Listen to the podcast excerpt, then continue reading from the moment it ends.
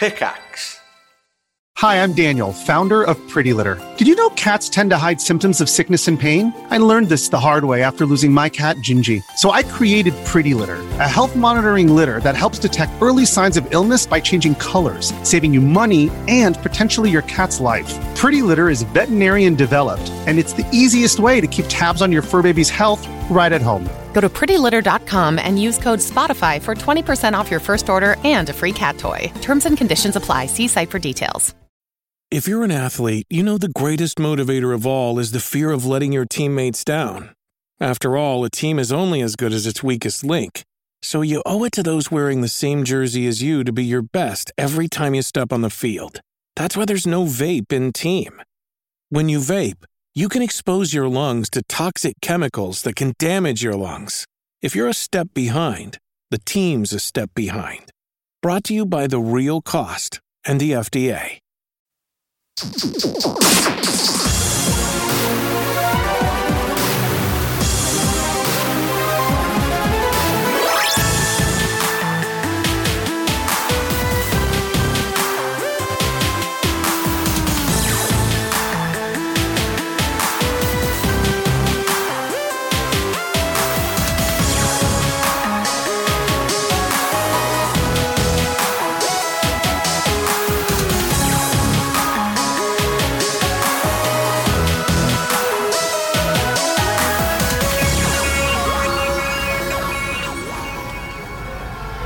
And welcome back to GDC and One Life Left uh, live at GDC. We're calling it One Life Left Cross GDC. I think we should just year. say at. I think uh, because cross- otherwise it just sounds like we're sounds cross a little, with them or they're cross aggressive. with us, and it's yeah, nobody's very, cross with anybody. Uh, we are delighted to be at GDC. We're um, attempting for the first time to uh, play Mario Kart whilst we're streaming, and I, I don't know how well this well this is going to go. I think you can tell how well it's going by the fact that you really struggled to say what you were doing, and that's right in front of you. exactly. We've got a packed show coming up today with uh, eight guests. Eight brilliant guests. Um, a, a few guests who've already. Uh, so a lot of our guests this week ha- are giving talks uh, at GDC, and some of them have already given their talks or been on their panels uh, yesterday.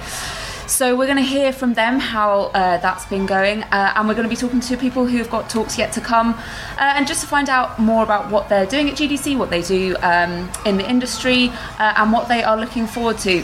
It's really hard playing this, and I seem to be first, so maybe Well, it's that'll not. be it. Maggie, you've just been talking, Yeah. so We have, uh, yeah, we've got a brilliant lineup of guests coming on. did that bit already. Shall we welcome them, Steve? We'll get on with that in just a moment. Uh, but we'll be right back after this.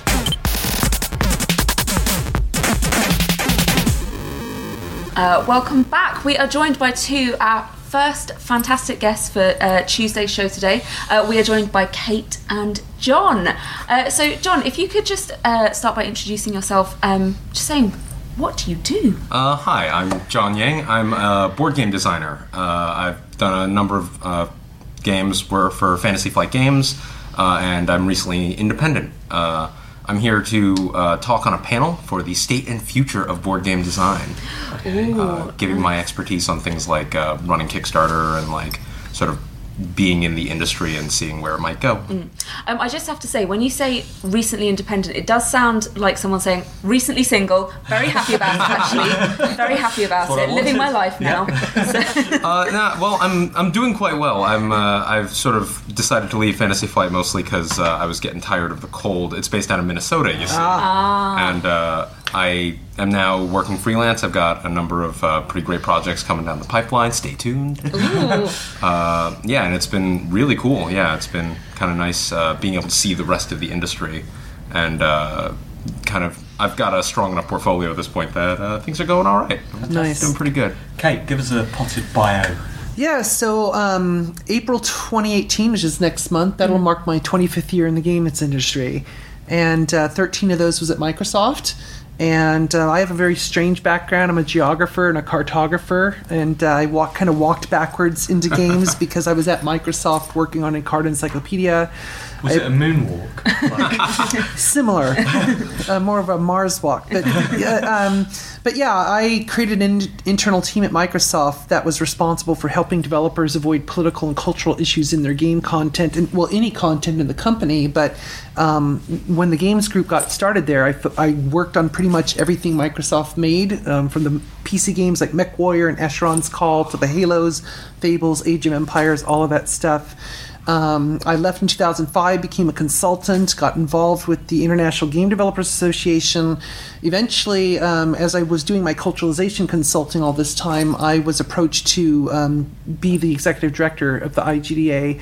So I did that for five years from 2012 to uh, 2017 because I have a very strong active uh, advocacy part of my personality. I want to see this industry change for the better. And uh, so, yeah, I left the IGDA last year and I'm kind of doing my culturalization work. I'm being an advocate, but I'm also the, now the executive director of Take This, which is an organization focused on mental health in the game industry, both on the developer and the uh, consumer side. That was a really comprehensive and efficient bio. Yeah. It gives us so many jumping off points that I'm a little overwhelmed at this point. You seem very busy. Is this a busy GDC for you? It is. I thought that um, not running the IGDA it was going to kind of back off a bit and kind of be like the old days, like ten years ago, where I could just relax and do whatever I wanted. No, it's not. it's it's still quite busy. Lots of meetings. Um, I, I'm giving two talks, so I'm the the closing keynote for the uh, Fair Play Alliance Summit, which is tomorrow on Wednesday, and then I'm also giving a talk Thursday afternoon, which is about uh, reclaiming the public narrative about games and game developers. Okay, that's super interesting. I, I was saying before the show that um, we go out on a London radio station and we have a lot of listeners who aren't uh, players of video games. I think they might be a bit surprised that our very first guest is a board game. You know, ease them in, right? yeah, no, and you can talk a bit about the link between board games and video games. Uh, well, at the end of the day, it really is all game design, right? We're all trying to make experiences that players can uh, enjoy together. Uh, a buddy of mine, Tim Fowers, always says, like, our job as board game designers is really to make software that runs on people. um, you know, and um, a lot of the same principles apply. The big thing is that uh, there's nothing hidden under the hood. Where you can hide a lot of things in gaming and like programming and code, and you know you have all these wonderful graphics and interfaces that like most of the stuff in games is obfuscated by the cool stuff. Uh, whereas in board games, it's all like you have to write them a letter on like how to use these cards and bits that you've given them, and uh, so it's also uh, often a very good way for uh, new designers or people sort of getting into the industry to get a real sense of what uh, what game design really is at a fundamental level and what the your basics are. It's really good for mastering fundamentals. And from there, there's just so much cool stuff you can do with people and with you know cardboard and chits. And how how much uh, when you're designing board games, how much do you have to take into consideration uh, interpersonal relationships when playing board games? Because a lot of video games can be played just by yourself, um, but board games, as far as I've ever played them, have all been played in a group or n- never just by myself. And so, how much do you have to consider those sort of in relationships? The way you talk about the, the metaphor about um, you know software running on people. It's hard enough getting a game running on multiple systems. You have so many different operating systems for people that that must be hard to design for. Yeah, it is pretty tricky. Um, a lot of it is uh, relying. There are certain systems that some people can use. I know uh, a lot of the games I've designed, including like Star Wars Imperial Assault, which uh, involved a one versus many style, where one player sort of acts as a game master, and they actually uh, retain the bulk of the rules, and the rest of the players each play individual heroes. It's kind of an asymmetrical game. Um, similar things in video games where uh, I think they were there was a Fable game with a similar setup that didn't actually end up coming out. Unfortunately, God, I was super excited about that. Um, but uh, games like Evolve also play with a similar uh, concept to that. But oftentimes in board games, you have like the one person who's teaching everyone the game, Right. and who kind of goes in ahead of that, and then sort of makes the experience for their players. Uh, and so a lot of our design is like, okay, we want to make sure that this is teachable, right? Uh, and there's been a lot of really awesome stuff on like YouTube and like streams and stuff of people making how to play videos and like uh, just being like, hey guys, just before we come to hang out, just watch this like 10 minute video and you'll get this sense of how to play. Right. And then, you know, when we get into it, we'll just, yeah, have a good time. This designing for multiple audiences obviously speaks to what you do with Yes. Geogrify, right? Absolutely, because I mean that that's really the focus of what I call culturalization work. Is I'm helping the developer um, you know they're they're following their creative vision, doing what they want to do, and my job is to basically intercede and say, you know, that design's not going to work in this country, and here's why, or that particular content element, or that symbol, or using that gesture, or whatever it might be, might not meet the local expectations in terms of sensitivity. You know, and of course, developers will say, well, I want to do what I want to do, and I'm like, that's cool. My job is to tell you what's going to happen when your game releases, so and to inform you of what the consequences are going to be. Sometimes the consequences might just be some you know backlash on social media. Other times it might be consumers approaching the government saying this needs to go away. And worst case scenario, of course, is when the government approaches you and said mm-hmm. you are going away. Mm-hmm. you know, we're banning your game, and here's why. And um, a lot of developers sometimes, if they don't have experience in the international space, they shrug it off. Oh, right, so what? It's like, well, the next time you release your game, usually governments remember that kind of stuff. They'll say, oh yeah, you were the guys that sent that game that really pissed us off. That's great. You're never coming here again. Are there any specific sort of anecdotes you can talk to us about, or is it all? No, there's there's a lot. I mean, there's a lot of public domain. I mean, uh, just to give one example of what is involved with a culturalization example. So in, in the original Age of Empires, there was a scenario, you know, because Age of Empires was based on a lot of real history, but it was obviously generalized. So there was one scenario from the Middle Ages where the uh, the Yamatos from Japan invaded the Korean Peninsula and basically took over the Choson Empire for the most part, almost. And so that's what we represented in the game because that's what historians say happened. Well, we send the game over, it releases in Korea. The Korean Ministry of Information said that never happened.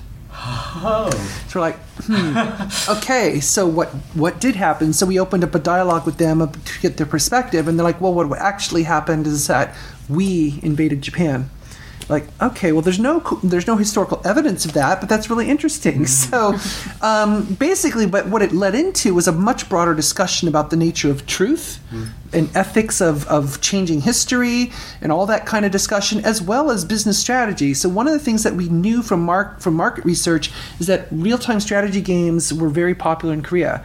And if you know your game history, a year later, 1998, is when StarCraft came out in Korea, and that became a national phenomenon as an RTS game.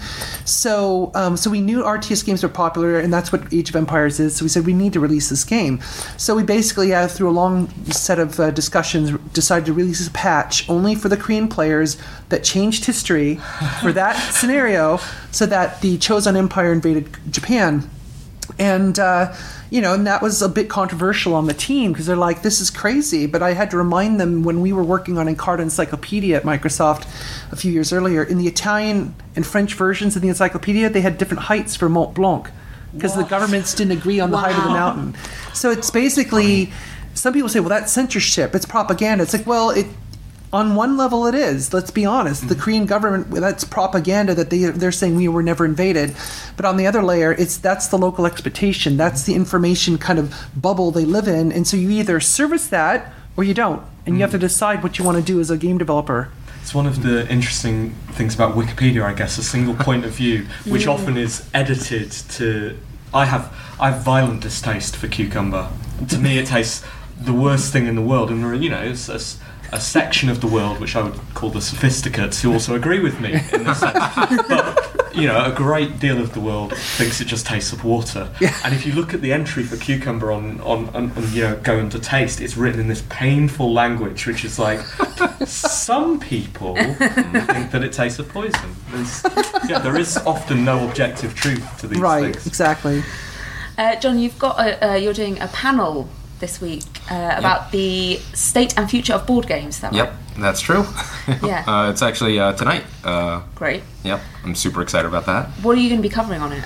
Uh, so we've got a big variety of things. There's been a lot of uh, shakeups in the industry in the last couple of years, uh, particularly the advent of app-integrated board games, which are board games with a digital component. Uh, games like the new Mansions of Madness, uh, which formerly was a one versus many asymmetrical game, is now a fully cooperative game that has a you know digital app that you use to kind of control all the enemies and to kind of lay out the scenarios. Uh, and all sorts of games like that are coming out. World of Yoho, there's a whole bunch of those um, the sort of now stabilizing of Kickstarter. For many years, people were worrying that Kickstarter would, you know, like was a bubble that was going to burst, uh, and people have been saying it was going to burst year after year after year, and now it's like, okay, maybe it's just a way that we monetize now. I mean, it certainly seems that way for board games. For I board think games. With video games, it's a little more difficult. Yeah, um, and uh, just other things like the rising issues of pi- uh, board game piracy, which is not something we were expecting would be a thing. But now there's like so many uh, Chinese factories are now producing uh, counterfeit board games uh, that are sold on the cheap, and it's hard for consumers to like know the difference. Uh, and it's it, there's a lot going on, and uh, a huge part of it is also going to be Q and A. So we'll see what questions people have about the future as well. You're working on a game at the moment, aren't you, as well? Uh, I'm, I've got uh, three projects in the pipe, and I'm currently kind of hustling for a uh, Kickstarter project we launched a while back and is finally kind of existent. Okay. Uh, called Bargain Quest. Uh, so we, we looked at Bargain Quest, and it's a item shop game. Yep. Right. yep. And I've seen those in video games before, Mm-hmm. but never in board games. Is this the first board game item shop game? Um, to my knowledge, I think it might be. It's a good yeah. answer. Which is a game about running uh, an item shop in like an RPG town. Mm-hmm. Um, and sort of we've implemented a lot of uh, drafting and blind bidding elements Mm-hmm. where a big part of the game is you know heroes have come to fight a monster uh, and they like they have money and need your gear. Mm-hmm. Uh, you want to put stuff in your window to draw them into your shop naturally, and the better stuff in your window, the better that is. Hmm. But whatever you put in your window is for display only and can't be sold, and that just leads to a lot of very funny and interesting decisions. Um, and it's just sort of this angle on playing this story, right? Because everyone knows the classic RPG. Oh, particularly video gamers Mm-hmm. know the RPG thing of you know you go to town, buy some potions and some gear, go fight the monster. You know that Mm-hmm. cycle. With this, you are playing the non-player characters, right? Mm-hmm. You are playing the shopkeepers, and you hire employees, and it's your problem if the heroes aren't well equipped enough to deal with the monster. then it attacks town, and you're like, oh man, they destroyed my display, and you know they killed my sales clerk. That's so expensive, you know. Um, and uh, that has always been just uh, that angle on these stories has always really tickled me.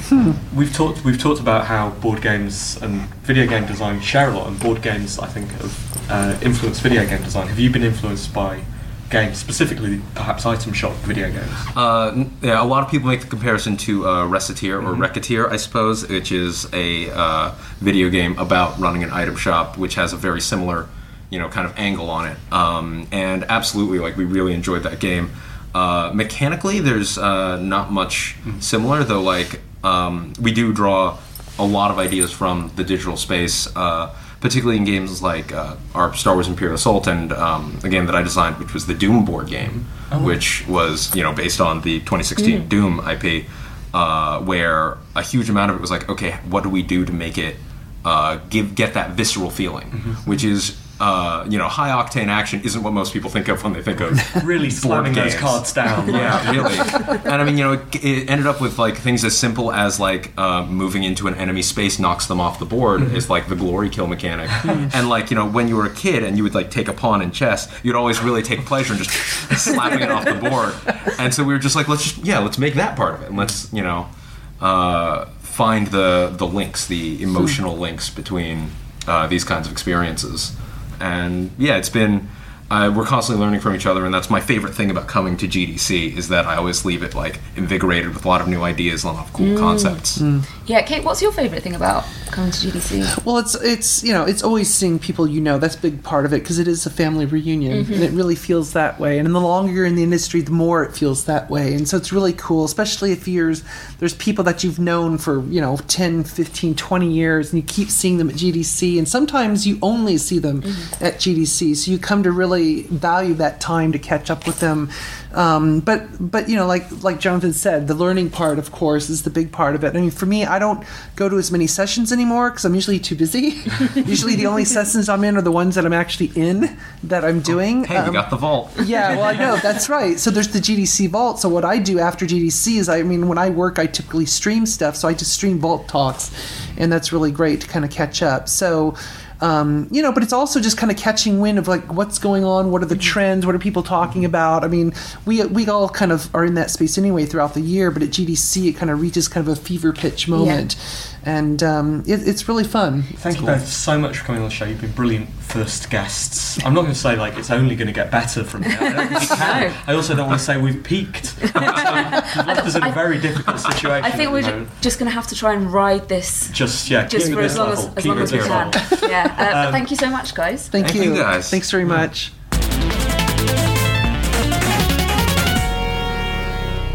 Welcome back. We are one life left, and we are live at GDC, um, and we are joined on the sofa by Chris, our wonderful colleague from Gamasutra. Hello. Chris, Why are you you were late? late. Yeah. I was late. I was I was actually playing um, Xbox games.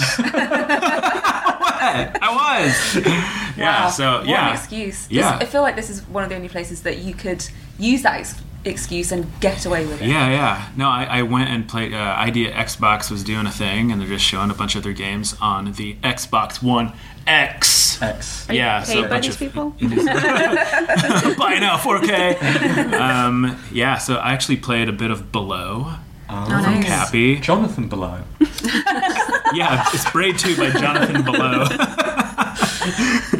So it, it was nice. Okay. Yeah, I, That's it's the under review. It's all it's all under embargo though. It's I can't I can't, even, Don't, can't say, please. but but I can't but I can say this that it's the best most hypnotic 4K grass that I've ever seen. That's not that sounds like that sounds like weed like 4K We're in San Francisco. Yeah, So yeah. It's like just go to the dispensary and get that 4K. Uh, we grass. are also joined by two two wonderful guests who weren't late.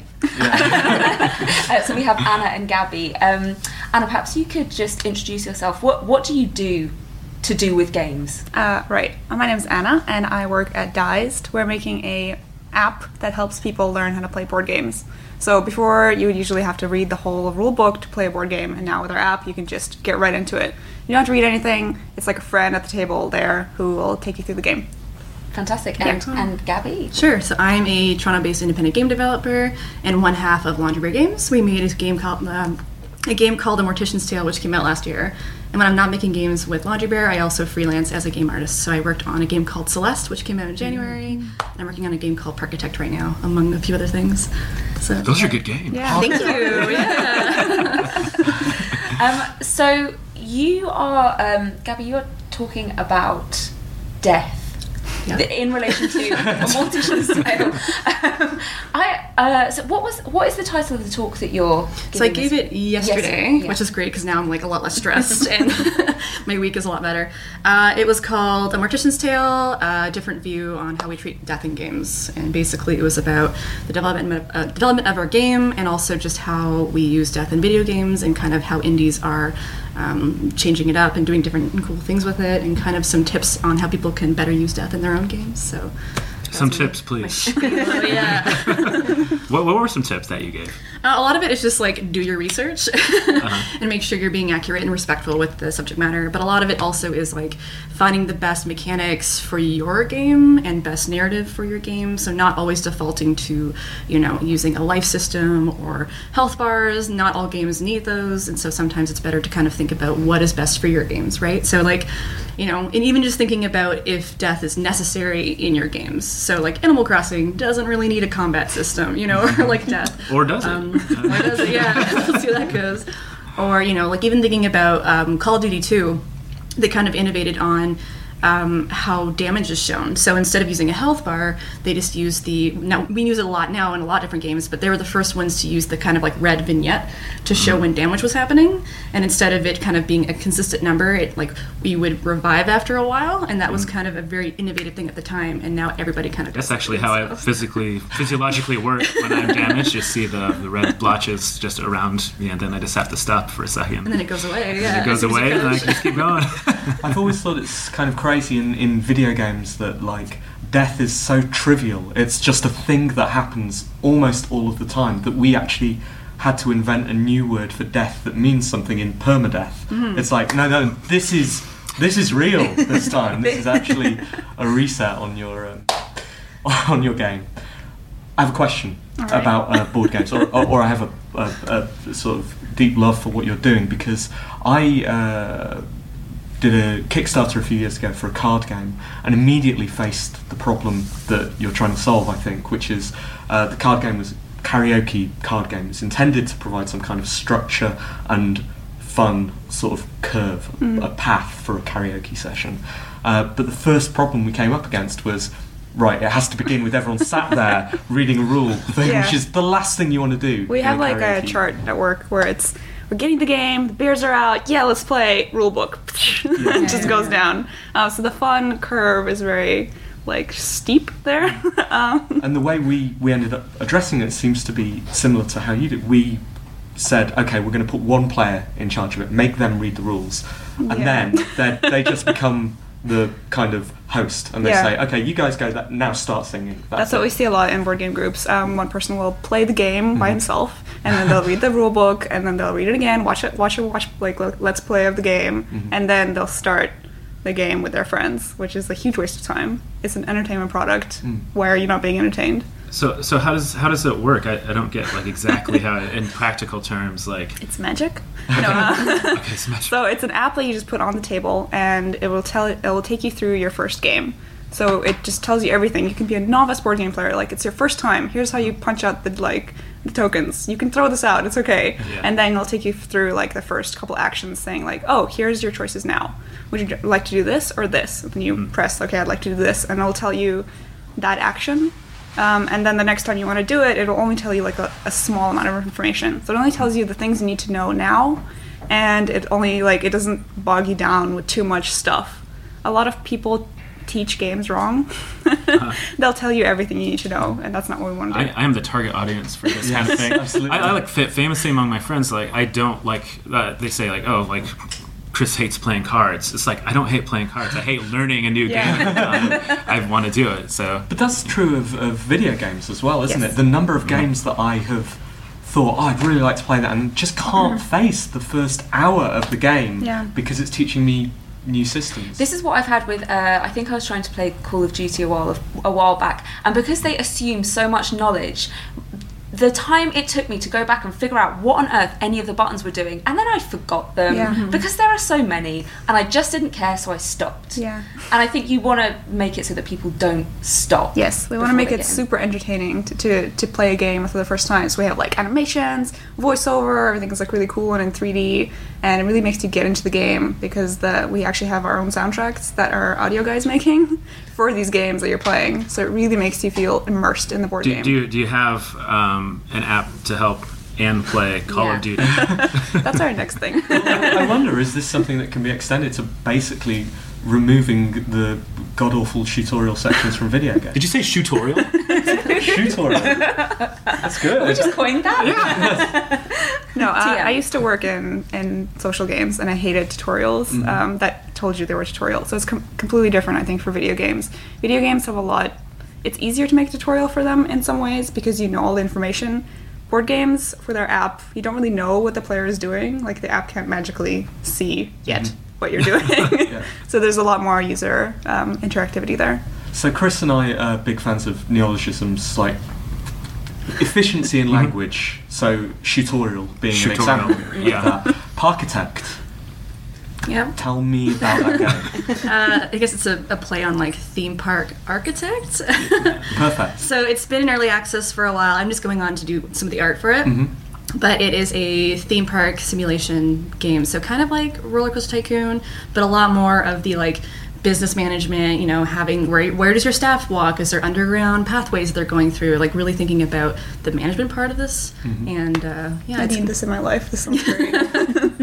um, so it's in early access, but it's coming out sometime this year, hopefully. So we'll see. uh, how is it coming into a game to work on the art, which is obviously like such a key thing that people identify with the game? But are you are you involved from the very very beginning, or are you brought on a bit later? Or does it change from project to project? Yeah, it kind of it kind of depends. So for a game like Celeste, I was brought on as the 3D artist when they didn't have anything to begin with. So it's kind of like okay, let's figure out what art style goes best with this game.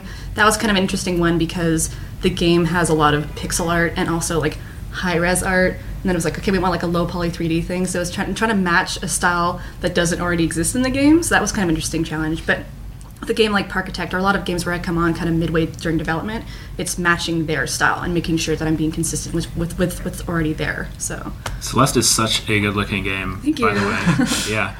But um, so how is Parkitect going to handle death?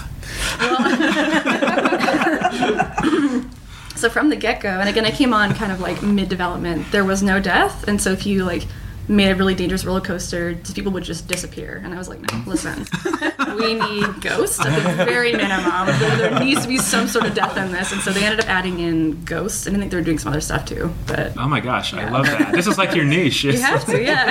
Are the ghosts? Are they adorable ghosts? They're really cute. Of course. You, you don't feel But bad about that, killing doesn't people. that incentivize you to like create more ghosts? Okay. Do they have to pay admission again to get back in to the park, or how does that work from a managerial standpoint? Is there like a second metagame where you have like a ghost now? Uh, Ghost Park? Ghost Ghost Park. Oh, it's a sequel. Uh, Anna, what are you? Uh, you're on a panel. Yes. Is and it's the board game. Yeah, I'm on a panel with Jonathan, who was just here. Yeah. But yeah. And so it's about the future Yeah. uh, of board games. What uh, do you know? What you might be talking about? Well, from my point of view, it'll be how we learn games and how accessible games are to people. Because right now, it's it's a very uh, there's there's a hurdle to get into games, and that's the rule book. For example, Gloomhaven, which I love, this game it has a 50 page rule book, which is like a small novel. Um, so we struggled to get into it, but once we did, it was great, and I really want my mom to play it, but she won't because of the 50 page rule book. So I really want to make games accessible, and that's I think what the future of board games is going to be. That's interesting. Like just talking to like Zach Barth, the SpaceChem guy. Like aside from his corpse game, like he has to do like SpaceChem and not.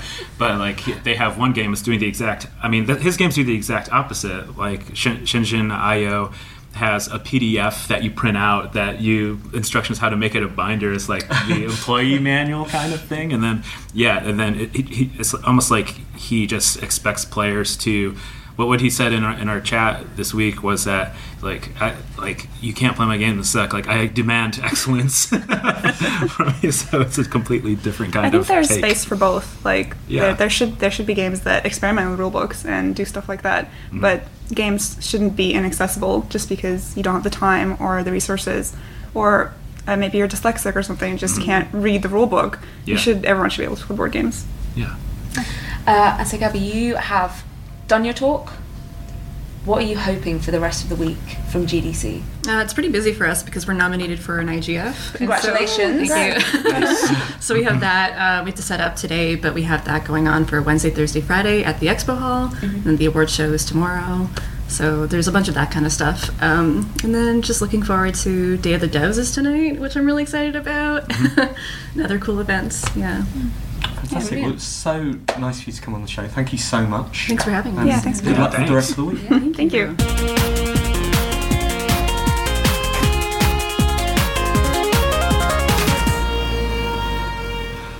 We're back. Halfway through the show, Yeah, how do you think it's going? Pretty well. I'm so happy that we realised very early on that it's really, really hard playing a game and interviewing people at the same time. So we've just stopped. We do that at the start We and do at it the at the end. start and the end. Play a little bit Mario Kart, but during the show, serious business. Just talk. Serious business, very serious business with our serious guests. Uh, so we're joined by Lewis and Brendan. Hi guys, uh, could you perhaps uh, tell our audience what you do and who you are? You always, you always shake your head when you say, what, what, "What do you do?" what, are you, what are you doing? Uh, Uh, well, I'm a indie developer from Guatemala. I'm working on a new title for PC, and I came here to GDC to give my first talk ever. Well, first GDC talk ever. and you said earlier that you are the first uh, person from Guatemala to give a talk at GDC. Yes, that that, that is correct. We have like, I would say, emerging wouldn't be appropriate because we don't we haven't reached even that stage right now. We're learning to make lear- games right now, and I'm currently in the process of learning how to maybe make money off of games. So how do you know that you're the first first one? Did you ask Because uh, everyone? There's not many of you guys. there's not many of us. It's basically that. It's like, all right, I know that Juan and Luis haven't gone there, so yeah, maybe I am the first one. Nice, nice. Well, well, like what's what's your talk about real quick before Um, we move on to or- this? this yeah, wrestling storytelling. I don't know if you guys know this, but there's storytelling in wrestling, and Uh-huh. the talk was about applying those techniques into video games and how we did that with our current game. I'm super excited to learn more about that. Um, Wait, is this a wrestling conference? Yeah. this is the wrestling. This is uh, the, the wrestling track. Yeah, the wrestling, the wrestling, track All right, Brendan. Uh, Um.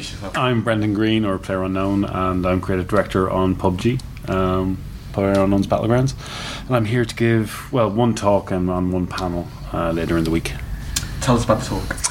So I'm giving sort of it's more personal sort of history of my journey to from modder to creative director and how I didn't make games and now I do make games and sort of some of the insights I've learned about it myself. Um, yeah. And the panel that you're on is about uh, the billion players. Yeah, so it's Improbable who make this marvelous tech called SpatialOS. So it like uh, enables massive worlds, like massive, and it's talking about these massively open worlds and how we can populate them or tell stories within them. So I'm excited about that because uh, open worlds are really my thing. Yeah, I found that um, just as a title quite fascinating because I'm very interested in numbers that you just can't understand. A billion, I can't, I can't like individualize a billion anything. Oh yeah, So I mean. h- how does it? H- how is it knowing how many players are playing your game? Can you individualize them in your head, or you- or are they just like I don't know, they're, they're just out there. They're in, the, they're in the cloud. They're in the cloud. Uh, yeah. So uh, your uh, the talk that you're giving is uh, sort of more personal. Yeah, I mean it's it's like yeah, just telling my journey and how I got to where I got and like how I kind of half created a genre in gaming. So that's kind of it's yeah, it's telling my story and, and how it was influenced along the way. So you used to uh, make mods. That's Yeah. right. Uh, you know, a lot of people listening to the radio show won't know what a mod is and So, the difference yeah. between that and a game. A mod is basically you get someone else's game and add either new content or new rules to the game or, or try to make it different in some way. And Mhm. with me, I just essentially added a, a game mode to a pre-existing game. because I think as well a lot of people think that the only way to create a video game, the you know, the traditional way is like, oh, you've got to be a comp sci nerd, you've got to know all the language. Mm. You go in there and you're going to be in front of a computer for six months and you're going to be programming and then da-da, it arrives. But that's Ta-da! not. Yeah, That's how you don't even know it's done. It's about getting that tada moment Yeah, right. ta-da. Yes. That's Timing it special right. sauce. But um, is there a ta-da moment? I mean, no, the, that's not When how works. games are made these days, is it? No, I mean, like for me, uh, part of my talk is going to be saying how, how good it is to mod because, y especially for realistic games, ARMA is a wonderful tool to, to test your ideas basically and go, okay, does this game mode work? Do people enjoy it? And then, because even I looked at Unreal and went, oh, how? like, you know, like making a game from scratch is really hard. Mm. Like, I mean, it's why a lot of games fail because it's hard making games. It's, it's not the easiest thing. So, modding for me was a, a very much an easy way to get into making it. Mm-hmm. Right, it's time to talk about wrestling. All right. it's the wrestling track. in GDC. Tracking unit. Um, you say that uh, that wrestling storylines and the t- storytelling within wrestling Yes. applies to video games. Tell us a little bit more about Well, actually, we wanted to incorporate some dialogues for our game, similar to fighting games dialogues at the end of the round, but we didn't want to pick random catchphrases for each one because we thought that that might get boring or we couldn't write that many. Right. Uh, so I'm a big fan of Japanese wrestling. Okay. And the interesting thing about it is that it's still treated as if it were a sport. Mhm. So they, at the end of each match, they're, they will address the media. This is something similar to an NFL coach addressing the media after a game. And I was watching that, and it's like, you know what? This is really cool. Maybe we could use like translate that into a game. Like maybe a round is a match, and the dialogue could be the characters giving an interviews. So I started researching wrestling storytelling, and I was like, "Hol- holy man! I mean, there's a lot of techniques that are there to tell stories in wrestling that could be applied not only to games but to many areas. Now, it's not like they're inventing the wheel. Mhm. It's just like I found it amazing that do this, this, and this, and this, and that's enough to tell an, a compelling story. What's this, this, this, and this? Well, the, in stories you can you have characters, promos, ring psychology, and angles. So first, for a character, they said, "Well, keep it simple. Bring it from within yourself. Do something that you're familiar with. That's going to be your gimmick, because that way your actions will flow naturally." When it comes for promos, it's like don't overthink things. Just say what. Just think of something that you deeply believe in and amplify it. Okay. Uh, ring psychology, I know it sounds like an oxymoron, but it's actually telling a story in a ring. And usually, how it's done in wrestling is that you, let's say, I have a finisher that targets your knee. So I'm going to be attacking your knee, attacking your knee, attacking your knee, so that like, when I apply that finisher, I can win. Clever. I, I get that And the- and I have weak knees. And angles is just all right. Think long term, plan ahead because a good angle in wrestling, angle is our stories in wrestling, and a good one usually takes up to months to a year, if even possible years. I, in my talk, I talk about the Tanahashi versus Okada story that took them four years to I like the way we're all nodding at that point. Yeah, yeah, yeah. Yes, yes, that story. Ba- Basically, I, I had. I'm only now realizing that I've been living my life as a wrestler. Like, I, like I fall right into it's like a, you know, amplify uh, something you believe in. Uh, Weak knees. weak knees. yeah. Target the knees. Any really any joints. That's what I'm Yeah. talking, taking from this. Um, s- one sort of way of looking at storytelling, uh, the storytelling in your game is very different, like and human driven, but so Yeah, yeah, it's a blue circle Right. that drives the story, Yeah, you yeah. know, and it's created. That's why, like, I, we want to build worlds, Mm-hmm. you know, to let you fight in, basically, and that that you tell the story. The story is different every time, and I think that's why it's very replayable because it always finishes different, or you never play the same game twice, right? Mm. Um, and I think that's one of the the best things about the genre in general is that most of the battle royale games out there are the same, where it always kind of ends differently. Right, and, and the anecdotes become personal in that, like, I've played loads of narrative driven video Mm. games these days, but I would not go to the pub and say, I've got to tell you what happened in Final Fantasy last night. Like, this person hit this person, it was incredible. Whereas I'll happily explain on our radio show how Mm. I played PUBG. I lay down in a bathtub, couldn't get out. Like, was there for 18 minutes. The circle closed around me. I came, I came sixth, and it's the best I've ever done. It was a glorious moment, and everyone loves it because it's personal, right? Yeah, it's a very water cooler moment Yeah. kind of game where I go to conventions and, and conferences and talk to like game devs and, and fans that they just are waiting to tell me their story, right? Yes. And just like you know, it's like, oh, this happened, this is crazy, and I did this, and, Yeah. and Is there a looks story in wonderful. particular that like? No, I mean I saw out? one online which I just remember, which was a guy was spectating his friend, and he was getting shot at, and your man says, "Put use the pan."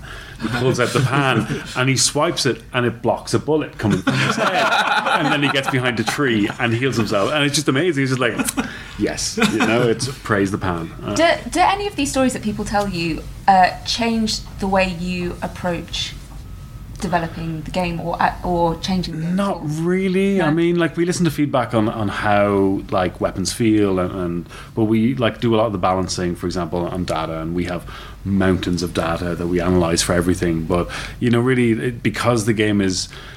I hesitate to say random because it's not really that random. It is random, but it's random within limits, and uh, we do a lot to make sure that it feels fair. But you know, it's yeah, it's uh, it, trying to tell stories with that randomness. You know, is hard, but it, it's good that the users tell them themselves. Really, One of uh, our friends came on the radio show back in London and pitched uh, Nick Fal- Nick Faldo's Battle Golf. it, but it, it can work in so many like you- like, like, like Paladins battlegrounds are coming out, you Right. know, and, and Fortnite came out, Or- and all these other battle Fortnite. royales. I Oh, and then like you know, I always thought like a medieval battle royale would be cool, or you know, something with mm-hmm. magic and spells and stuff like this. And you know, there's so many. Just that last man standing. 100x dropped on an island. There you go. a Like thing. that's a thing, and just ever decreasing circle. How, how do you how do you feel about the influence that it's had? You mean you, you did create you, you know this this genre, and you know um, how, how do you feel about other places? Uh, some closer than others, like taking that idea and I just want like it to be different every time because that helps the, the genre grow, right? I mean, if everyone's just doing carbon copies, it kind of gets a bit boring. Right. Every- everything's the same game, but you know, I'm happy that it's growing and, and you know, it's getting more exposure to like mainstream public. That more and more people are seeing like gaming as something fun to do. Uh, just to return to you in Guatemala for a second, like Yeah. we, we, you talked about how you know you think you're the first person who's ever spoken here, and that at the moment the gaming industry where you're from is in a kind of nascent, Yeah. pre-emerging state. How does coming somewhere like GDC uh, influence game development in your country? Well, I think it influences the people that come here because uh, for us, this is like a life-changing experience. Like when you first come here, because you have to understand that we're a small group. We're usually at the same level, all of us, learning how to use Unity or Unreal or whatever engine we can get our hands on. And when you come here, you're meeting all these people that are actually in the industry. Because I always joke that people like Tim Schafer and all those guys for us are basically mythological creatures because we never get a chance to meet them. They don't, they're never going to go to Guatemala because, well, we're not, not because they don't want to go, but because we're not calling them or anything like that. So when we you come here and you realize first how big this industry is, second, it's a really humbling experience. Mm because usually we come here and we have like this little mobile game that we did and we're so proud because we actually got a game in the app store and you come here and holy Tim Schafer is a mythological hero. I mean, he exists, but so, so, yeah. I met Tim and didn't know who he was. Uh, I met him with Danny O'Dwyer uh, outside yeah. PAX West. He's like, "Oh, this is Tim." I was like, "Hey, Tim, how are you?" Uh-huh. And I walked I was like, "Who's Tim Schafer?" He's like, "Well, you made Monkey Island." I was like, Oh, okay, that's Tim Schafer. right, okay, thanks. Uh, but yeah, no, I mean, because I I came to the game industry late, right? I yeah. didn't play a lot of games. I played them very casually, so you know, I don't know the history. I don't know the people, you know, mm. and so to me, it's like meeting everyone for the first time. It's like, yeah, okay, nice to meet you. And, and now people are gonna be coming up to you. It's like it's like player known. It's not a mythological, actual human being. I get some people and they come up and they're they're physically shaking when they're taking a picture with me. And it's like, really? oh yeah, it's like, calm down, it's okay. You know, I don't bite except on Mondays. You just take out a frying pan.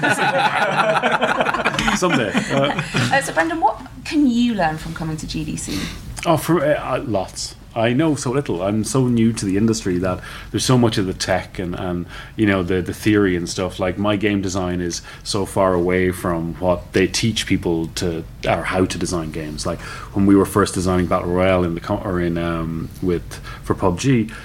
You know, I sat down with the designers and I was telling them a lot of the systems I wanted, and say, "But that's not how we design games." You know, like it's, it's you're going against how games should be designed. So me coming here is learning kind of some of the rules, just so I know how to break them. Right. So mm. it's but it's great. There's so many great talks on, and, and and you know discovering the new tech and the new ways to do things is very exciting for me. Great. Well, thank you both so much for coming on the show. Thank you for having us. Oh, thank you. You know, have yeah. a great week. Thank you. Yep. Welcome back to One Life Left Cross GDC. GDC 2018, uh, it's the Tuesday, and this is our final segment of the show, our final guest. It's yeah. raining outside as it well. It is raining incredibly hard. San Francisco is giving us a show, a right show. It's basically telling us go indoors, look at all of those video games that are on the expo floor, mm-hmm. um, or just come to a hotel room and chat to some friends. Yeah chat to some uh, exceptional guests. Yes. We've had six brilliant guests so far, I'm sure. The next two will be no different. Please, can you introduce yourself? Uh, I'm uh, Ben Myers. I uh, run a co-founder of a small South African game studio in Nyamakop, and also used to be program manager of a games and playful media festival in South Africa, uh, Amaze Johannesburg.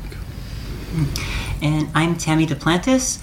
I'm a game developer, composer, sound artist, um, and I I make a lot of experimental glitchy sound art games on Game Boys.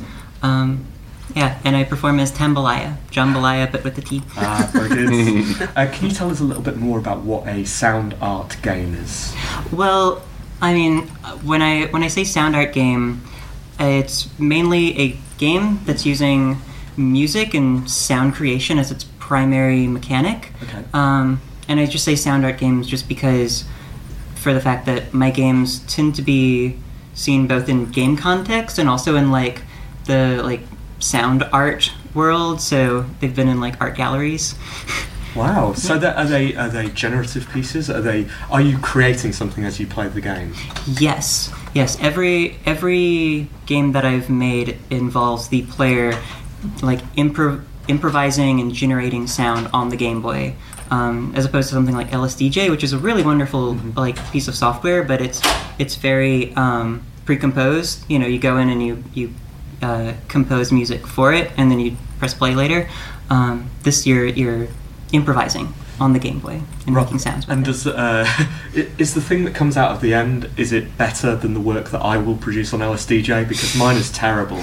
like, is yours is your software the secret to me being good at music? I mean, I mean, it might be when I when I when I make my games. Uh, I try to make them so that someone with no musical experience can play them and find something interesting and fun to make with sounds. Okay. And my hope is that if people play that and you know find something interesting and fun with that sound, Mm-hmm. it encourages them to go to you know other instruments or other software like LSDJ and take that um, that playful musical spirit along with them and help them make more. I think if I ever made something good, I would be encouraged to go. I've done it now. Let's not push it. Like, let's walk away. Like we can be positive about it.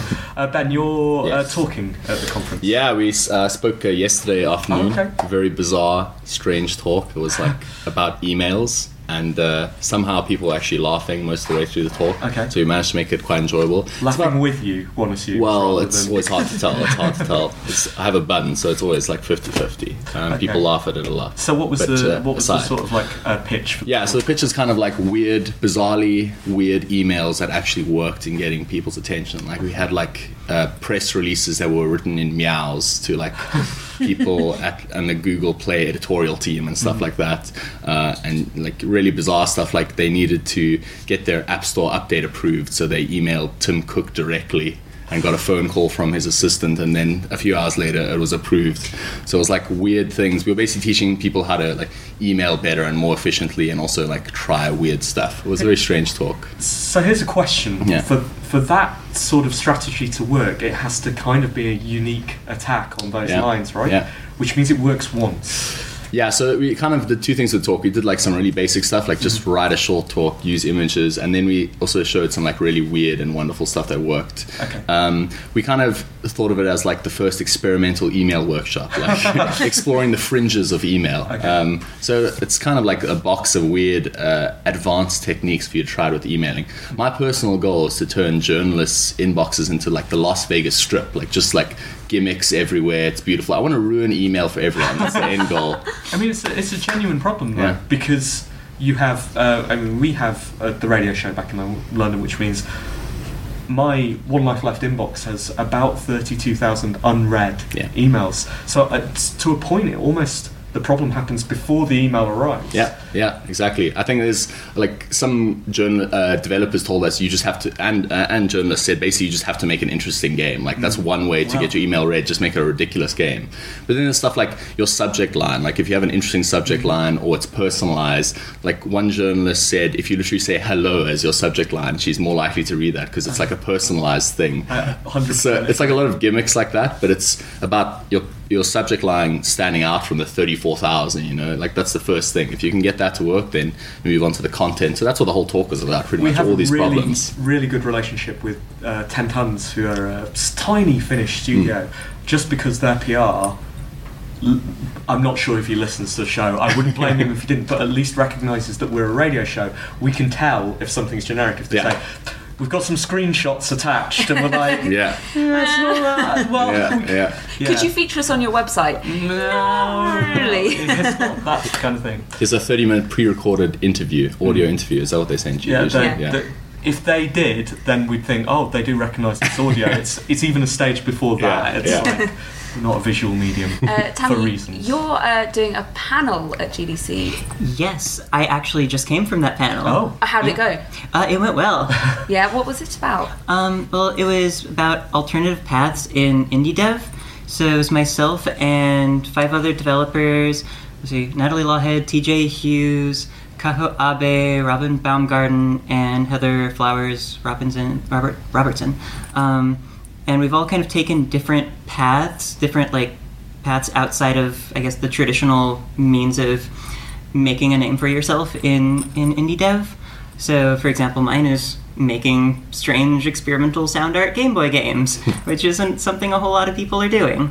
Um, and just talking about our experiences, you know, our experiences going through our own like individual paths. Um, yeah, and it it went really well. Were, were there any sort of general lessons from that? Because it sounds like you've got six panelists there who have very, very different experiences, different paths. Mhm. But were there any themes? Um, well, as far as themes, I think everybody said something to something to the degree of you know you need to find your your own path, and by finding your own path, you need to kind of find your own your own goals. Um, I could have said it explicitly, but I felt it in the other talks too. Mhm. So, like for for my work, my uh, my goals are to express myself artistically and to help other people express themselves. And you know, as long as I am fulfilling one of those uh, goals, you know, I can either do it by making my games and putting them out there and having other people play them, or performing them myself for other people, you know, in like a musical context, or uh, you know, different day jobs like uh, you know helping someone else with their game or like teaching piano Mhm. like all of these things to me are part of my goals and i feel like everyone in that talk had their own goals that they were reaching towards that helped them find their unique path Okay, that's that's super interesting. It definitely speaks to something that I uh, have tried to construct my life around. Is is like do the things that you enjoy and find some way of getting paid to do that. But obviously, the paid part is is not always the easy part, right? oh yeah um, you are right about that I also think it's to do with um, figuring out what your own uh, guides for success are. Because if you're looking at what everyone else is doing and you're trying to reach their their levels for success, then you're going to fail because. Mhm. You know, you aren't them. You don't have their skill set. So, it, it, do you feel like that's part of it? It's it's looking for your own points for success. Yes, I think so. Yeah, because um, for me, you know, I've kind of taken a roundabout way into games. Uh, in case you can't tell from the fact that I make sound art games, like I started off in in kind of the art world, and I'm, I still have kind of one foot in there. But you know, as I was working on things and as I was making this art and finding ways to present it to people, it just happened that uh, video games seemed like a more natural fit for what I was making, and that that uh, experimental indie circle. And chiptune artists, a lot of chiptune people like my work because, hey, you're making sound on Game Boys. Um, so I think it's just yeah, having your your goals and then finding the things out there already that suit those goals. Ben, what was your path into games? Um, it was quite, it was quite traditional, I guess, in some ways. I did a I did the first sort of real game design course in Africa. Um, was the first year of a game design course at a university in South Africa, and I did that for four years. And then our external examiner on our final year project was this, you know, like ex AAA developer who was like a tech artist on. Uh, the Uncharted and the Last of Us games, and he saw this prototype you were making and was like, "This is really good. You should make this into a commercial game." So we kind of started doing that on in, in our spare time, and we've been basically working on it since then. Um, yeah, and we kind of got lucky, I guess. We found someone to invest some money in the game, and then we also found a publisher, and now we're kind of just you know showing the game and getting ready to release our game. But in general, I think uh, making games in South Africa and Africa in general is like yeah, it's way, it's like kind of the similar thing uh, Tammy was talking about. Like you have to come at it a completely different way because it's really hard to meet people uh, that help you. Like if you make a game in South Africa, like no one from IGN or Kotaku is probably ever going to see it because you're never going to go to a show or anything like that. So it's very similar to what uh, Tammy was talking about. It's like you have to come at things really different ways and like you know be hustling and all the time to Tell, try and make it about work. your game. Uh, yeah, so it's a, um, a puzzle platformer where the world is made of Play Doh. That's kind of the idea. Mhm. And we cheekily like to say it's the first real platformer because everything else before it has just been a running and jumping on platformer. But our game, you can actually morph and shape uh, and distort the platforms themselves. So, like for example, if you can't reach a collectible or something, you can literally raise the ground up beneath it so that your little avatar has a higher platform to jump off and reach it. So, it, like, really makes you think laterally about all the conventions in the genre. Yeah. And how are you going to uh, tailor emails to the Play-Doh theme to attract attention? Um, uh, yeah, so one of the things I actually do is like genuine personalization with people, which is what they always say. Like this one IGN UK journalist wrote this review of Dwayne the Rock Johnson's Rock Clock app, which is an app he released uh, to make you wake up at the same time as him every day Yeah. at 5 a.m. every morning. So I went up to him at E3. I was like, "Wow, didn't you write a review of that app?" And he was like. That's bizarre that someone remembered that, but yes, I did. And then he didn't write about the game at that point, but a few months later, he remembered us in the game and he wrote about the game. So yeah, it's a mix of talking about the game and pitching it like ridiculous things like Play-Doh, plat- Play-Doh platformer, the first real platformer, just like really ridiculous things, and then genuine personalization, pretty much. Fantastic, fantastic. Well, thank you both so much for coming on the show. Uh, we'll see you around the conference. Yeah. Thank you. And we're back and we're nearly done. Uh, this is One Life Left, ex GDC. Chris Graft from Gamasutra, he's left. Uh, he he had to go. He's, he had some other things to do. Our guest He's a very left busy the man. room. Uh, and so we're back to playing Mario Kart. Yeah, this is what we do when other people aren't around. You know what? I think I probably could do this at the same time as interview people, Oh, I but I, also absolutely think it's a bit rude. Yeah. That you're like, uh, sorry, so tell me a bit about your game, and then go back to just staring at the screen. Yes. I Uh, don't feel like I'm being rude to you. Though. no, of course not. We've had some fantastic guests on a today. show. A very a good and a very mixed load of people talking about very very different things, which I think speaks well to the conference itself. It's Um, been a good, good start. Well, yesterday was a good start. This was a good uh, second show. Yeah, uh, it's going to be great, and we look forward to having all of you join us as well. And we will see you. Bye. Bye.